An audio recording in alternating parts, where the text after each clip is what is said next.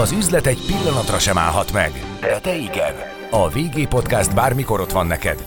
VG Podcast. Becsatornáz a piaci hírek, pénzügyek, gazdasági trendek világába. Üdvözlök mindenkit, Andor Attila vagyok. Azt gondolom, hogy nagy változáson ment át az utóbbi években a kert fogalma, míg régen egy nagyjából gyümölcsfákkal tűzdelt nagy területet értettek, azt gondolom ez alatt már gyakorlatilag, mint hogyha a nappali meghosszabbításaként gondolna rá a legtöbb ember. A vonalban itt van velem Orlóci László, a Díszkertészek Szövetségének elnöke. Üdvözlöm! Jó napot kívánok! VG Podcast. Becsatornáz a piaci hírek, pénzügyek, gazdasági trendek világába. VG Podcast. Üzletre hangoló. Mit lehet mondani, mekkora ez a váltás? Tényleg, minthogyha egyfajta nyári nappaliként gondolnának rá az emberek a kertekre? Hát valójában ugye az életszínvonal emelkedésével és az életmódnak a változásával így a kert használat és a kert kultúra is változóban van. Valamikor hagyományosan a kert, a ház körüli kert az a, konyhakertként funkcionál többnyire. Ez alól kivétel talán csak a, a ház előtti, az utcafront kert, ami a diszkert, hagyományosan diszkert volt képezett kivétel.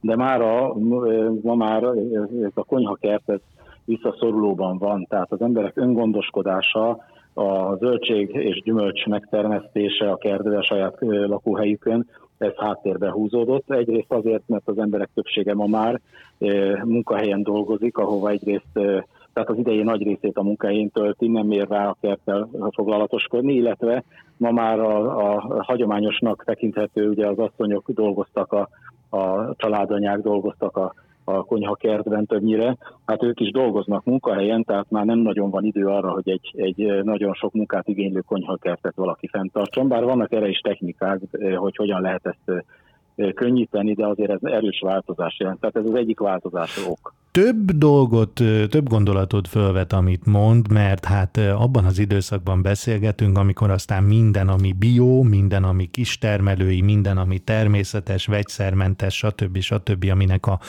az olyan termék, aminek a, a, az útja, az eredete nyomon követhető hódít. Ez ugye önmagában a konyhakertek reneszánszára utalna. Még sincs ez.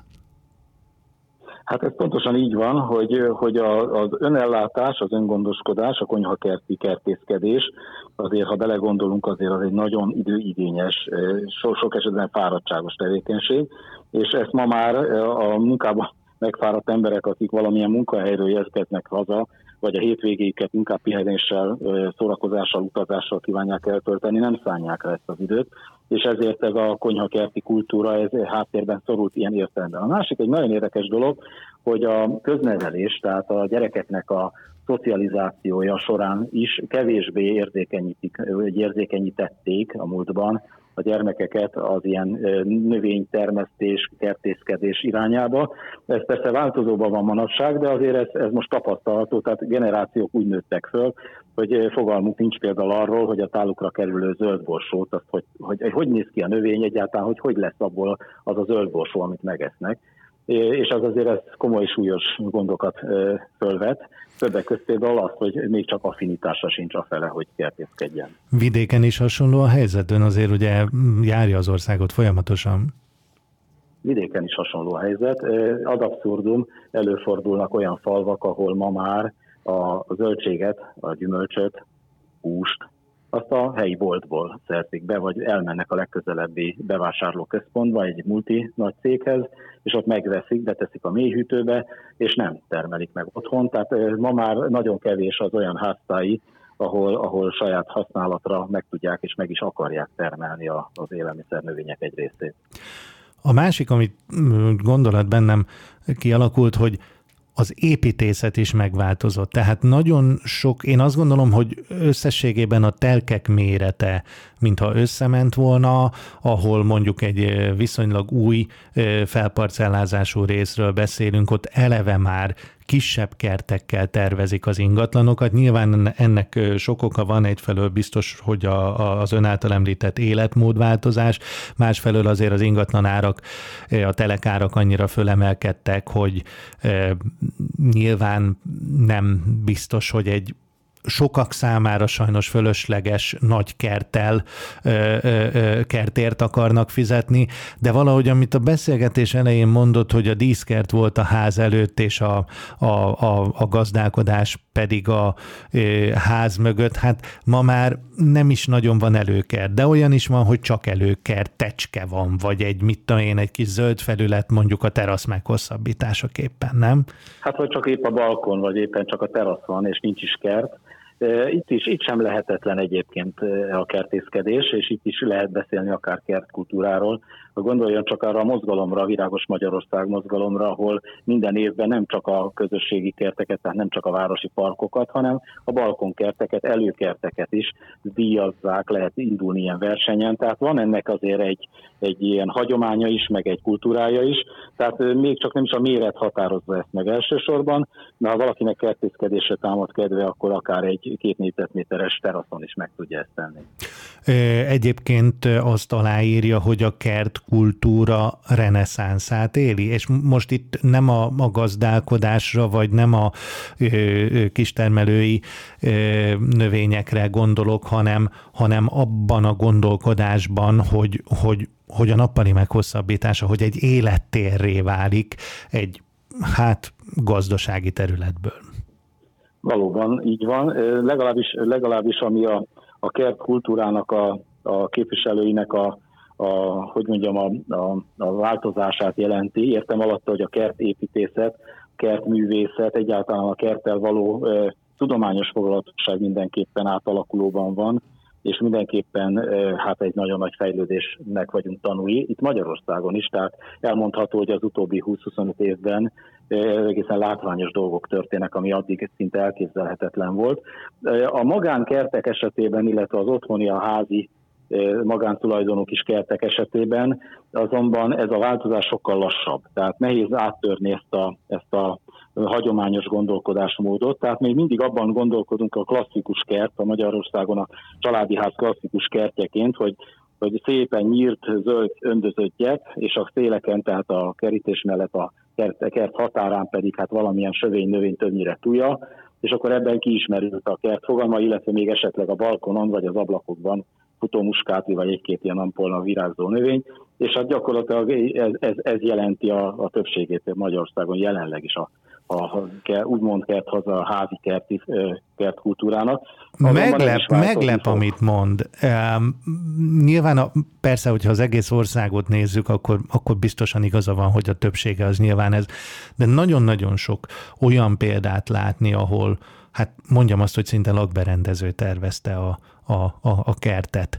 Úgy vannak nyírva az akár egyébként örökzöld növények, hogy az, az tényleg jóformán bonszájra emlékeztet, és már-már művészi, ahol látszik, hogy, hogy szakember találta ki, vagy legalábbis, ha nem is szakember találta ki, de megvalósítani, szinte biztos, hogy szakember valósította meg, hogy milyen formák határolják például a, a, a, a bokrok, illetve a fű határát. Én sok ilyet látok, de akkor ezek szerint az én képem nem objektív. Illetve azt mondanám, hogy ha nem, nem készítünk statisztikát, hanem egyszerűen csak figyeljük a híreket, akkor azért persze a különlegesebb és, és látványosabb és mutatósabb dolgoknak nagyobb a, a médiája, vagy hogy mondjam, jobban publikáltak, de az átlag azért ma is, ha megkérdez egy kertépítőt, az átlag ma is az, hogy a, a, ez, amit elmondtam, ez az egységkert, meg, meg küzdelve esetleg egy-két kunsttal még, de, de tényleg csak, csak nagyon szerényen, és nagyon kevés az olyan megrendelő, aki, aki a aki egyrészt pénze is van, és, és hát megvan az igényessége is, meg rá is bízza a szakemberre ezt a feladatot, mert sokszor például ez olyan, mint a foci, tehát hogy mindenki ért hozzá. A kertészethez mindenki ért, és természetesen a megrendelő óhaja az parancs, és ilyen értelemben nagyon nehéz sokszor érvényesíteni hogy mondjam, szakmai érvekkel kell alátámasztani dolgokat, és inkább a megrendelőnek a, a vágyai, a, a esetleg utazásai alatt látott dolgok szeretnének megjelenni a kertjében,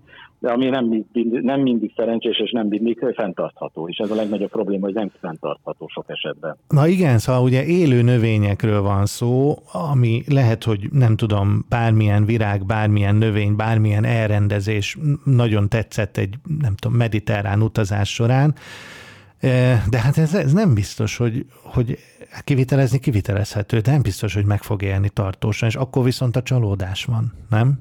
Így, a csalódás, és utána pedig már nem vág bele a megrendelő még egyszer, tehát a sikertelenség a legnagyobb ellensége a kertkultúra terjedésnek, és ugye ilyenkor van az, hogy ugyan szeretne valamit a megrendelő, amit biztosan mond neki a szakember, a kertépítő, hogy hogy hát ezt így talán nem kéne, meg nem lehet ezt öntartani, de ennek ellenére megcsinálja, és utána, utána természetesen, aki tervezte vagy építette, hát ő, ő maga is hibásnak tarthatja magát, holott nem tehet róla, mert lehet, hogy elmondta ezerszer, hogy ez így nem fog működni, de hát még egyszer mondom, a megrendelő óhaja az, az, az parancs, tehát azt végre kell hajtani. Nagyon nehéz, és ebben nagyon nagy feladata van a, a, a médiának is, hogy hogyan táj meg a szakmai sajtónak, hogy hogyan tudja az embereket egyrészt tájékoztatni arról, hogy mik a lehetőségek, mi közül lehet választani, és a másik ennél sokkal fontosabb az érzékenyítés, tehát hogy az embereket, már akár a gyerekeket, a kisgyerekeket egészen kicsi kortól érzékenyíteni kell magára a szakmára, tehát a kertészetre, a kertkultúrára, a kertnek a, a fenntarthatóságára, egyáltalán a korszerű kertészkedésre. Mi a véleménye? Én azt gondolom, hogy az utóbbi időben azért a, a, a mozgás, a, a kültérben végzett tevékenységek, kirándulás, stb. stb. azért felértékelődött, mint hogyha ha egyre többen mozdulnának ki ez összefüggésbe hozható az ön által említett képpel, hogy, hogy, hogy a gyerekek belenőjenek abba, hogy kertkultúra belenőjenek abba, hogy a növények szeretete igény egyáltalán arra, hogy ilyen értelemben is szép legyen a környezet? Hát mindenképpen ugye van egy érdekes, hát ugye korunknak egy érdekes változása, hogy nagyon eluralkodott, és egyre inkább eluralkodik a virtuális valóság. Tehát amikor, amikor meg lehet élni bizonyos dolgokat nem személyesen, hanem a virtuális térben, és ez nagyon sok időt elvesz és elrabol az emberektől, ami nem biztos, tehát sok esetben indokolt is lehet, sok esetben segítő is lehet, de nagyon sok esetben például kifejezetten kártékony, mert hogy, mert hogy azért mégiscsak a valós világban élünk, és, és az első az lenne, hogy az érzékelés egyáltalán a, a a fizikai valóságot tanítsuk meg a gyerekeknek, és mutassuk meg, és mellette párhuzamosan a lehetőségeket, ami a virtuális világban rejlik. Tehát egy kertészkedést virtuálisan csinálni azért az egészen más, mint a valóságban, beleszagolni a levegőbe a virágok illatát érezni, megtapintani őket, hát ezt a virtuális térben nem tudjuk megtenni. Hát ez biztos, hogy nem, de mm, lehet, hogy abszolút fikció, amiről, amiről beszélek, de én el tudok képzelni olyan szituációt, hogy a, a virtuális világ, vagy, a, vagy az ezzel összefüggésben a, a modern technika segíti a kertépítőket. Például, hogyha egy, egy akár film jellegű, nagyon hiteles látványtervet prezentálnak. Ez persze rengeteg munka, de, de azt gondolom, hogy ha, ha valóban a monitoron megnézheti a megrendelő, hogy neki milyen lesz a kertje, azért az egy nagyon-nagyon ütős, meggyőző érv lehet, nem? Nem tudom, Persze, hogy... Ezért mondtam, hogy ötvözni kell a kettőt. Én csak arra próbáltam célozni, hogy, hogy kicsi gyerekkorban, amikor az érzékenyítési szakasz van, akkor valószínűleg először a virtuális, vagy nem a virtuális, hanem a valós tapasztalást kell megtanítani, majd később ezt lehet segíteni, illetve kiegészíteni, bővíteni a virtuális térnek a használatával, és ezt a kettőt felcserélni az, az nagyon, nagy, nagyon nagy felelőtlenség, mert, mert a virtuális térből a valós növényi válaszokat megtanulni sokkal nehezebb, azt, azt az életben tapasztalni kell.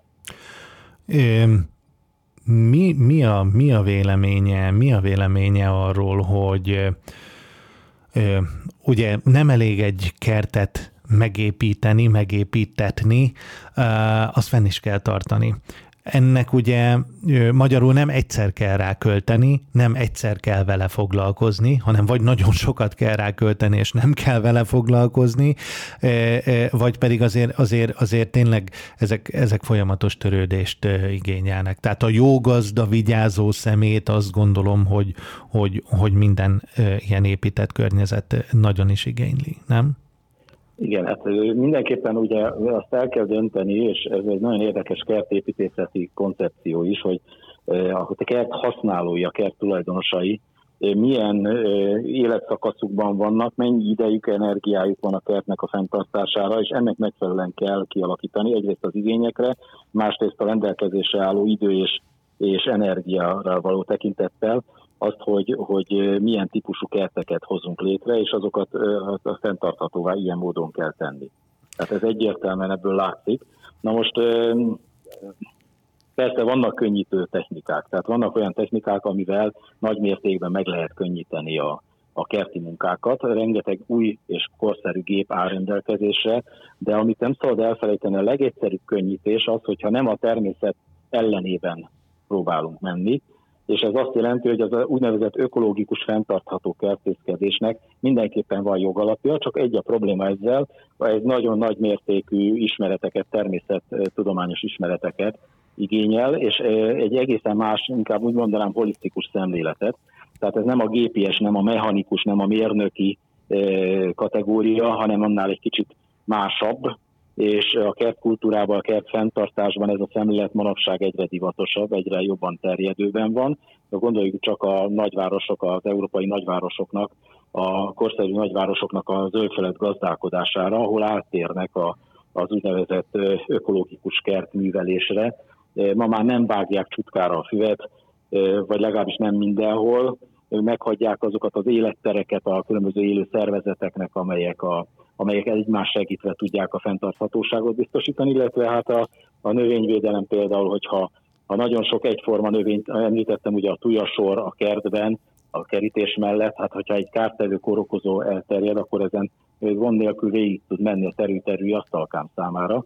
Ha azonban egy ilyen úgymond kerítést takaró, vagy a belátást takaró növénysor különböző növényekből van ültetve, ezt úgy nevezzük ugye a szakma, hogy divers a telepítés, tehát hogy különbözőség tapasztalható. Ott ez a rohamos kártevő korokozó terjedést ezzel már eleve ki tudjuk zárni, meg tudjuk akadályozni. Ezek minden egyszerűnek tűnő technikák, amelynek persze a tudományos alapja sokkal bonyolultabb, amelyet ma már a korszerű kertészkedés alkalmaz. Ugye én azt gondolom, hogy ha egy kicsit visszatekerjük az időkerekét, nem tudom, mondjuk 15 évvel ezelőtt, 20 évvel ezelőtt, mindenki szökőkutat akart, mindenki vizet akart a, a, a kertjébe. Ennek persze voltak komolyabb, meg kevésbé komoly ö, ö, megnyilvánulásai. Most mi hódít?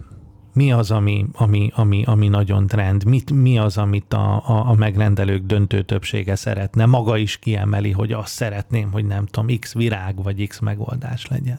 Hát a, a leginkább a minél kényelmesebb kert. Tehát, hogy minél kevesebbet kell ilyen fizikai munkát végezni a kertben, és minél jobban lehessen élvezni a kertnek az áldásait. Ezért ma olyan típusú kertek vannak terjedőben, ahol egyrészt a nagyfokú gépesíthetőség, tehát úgy van tervezve, hogy például robotfűnyíróval lehessen fűnyírni, és ne kelljen tologatni a fűnyírót a hetente többször is akár.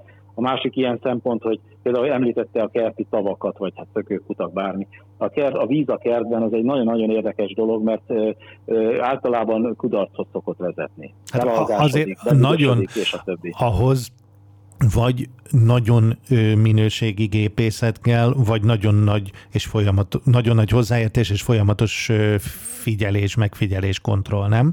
Illetve itt jön elő megint az, amiről az előbb beszéltem, hogy egy ökológikus szemlélettel lehet például olyan szavakat létrehozni, amelyek önfenntartóak, tehát úgymond biztosítani tudják azt, amit egyébként csak nagyon-nagyon drága gépészettel lehetne kiváltani, ilyenek is vannak ma már, de hát ugye ezek, ezek nagyon precíz tervezést igényelnek, és nagyon so, sokáig tartó figyelemmel követést, ami, ami adott esetben jelenthet akár beavatkozást ebbe a, ebbe a rendszerbe, hogy ez a rendszer fenntarthatóvá váljon.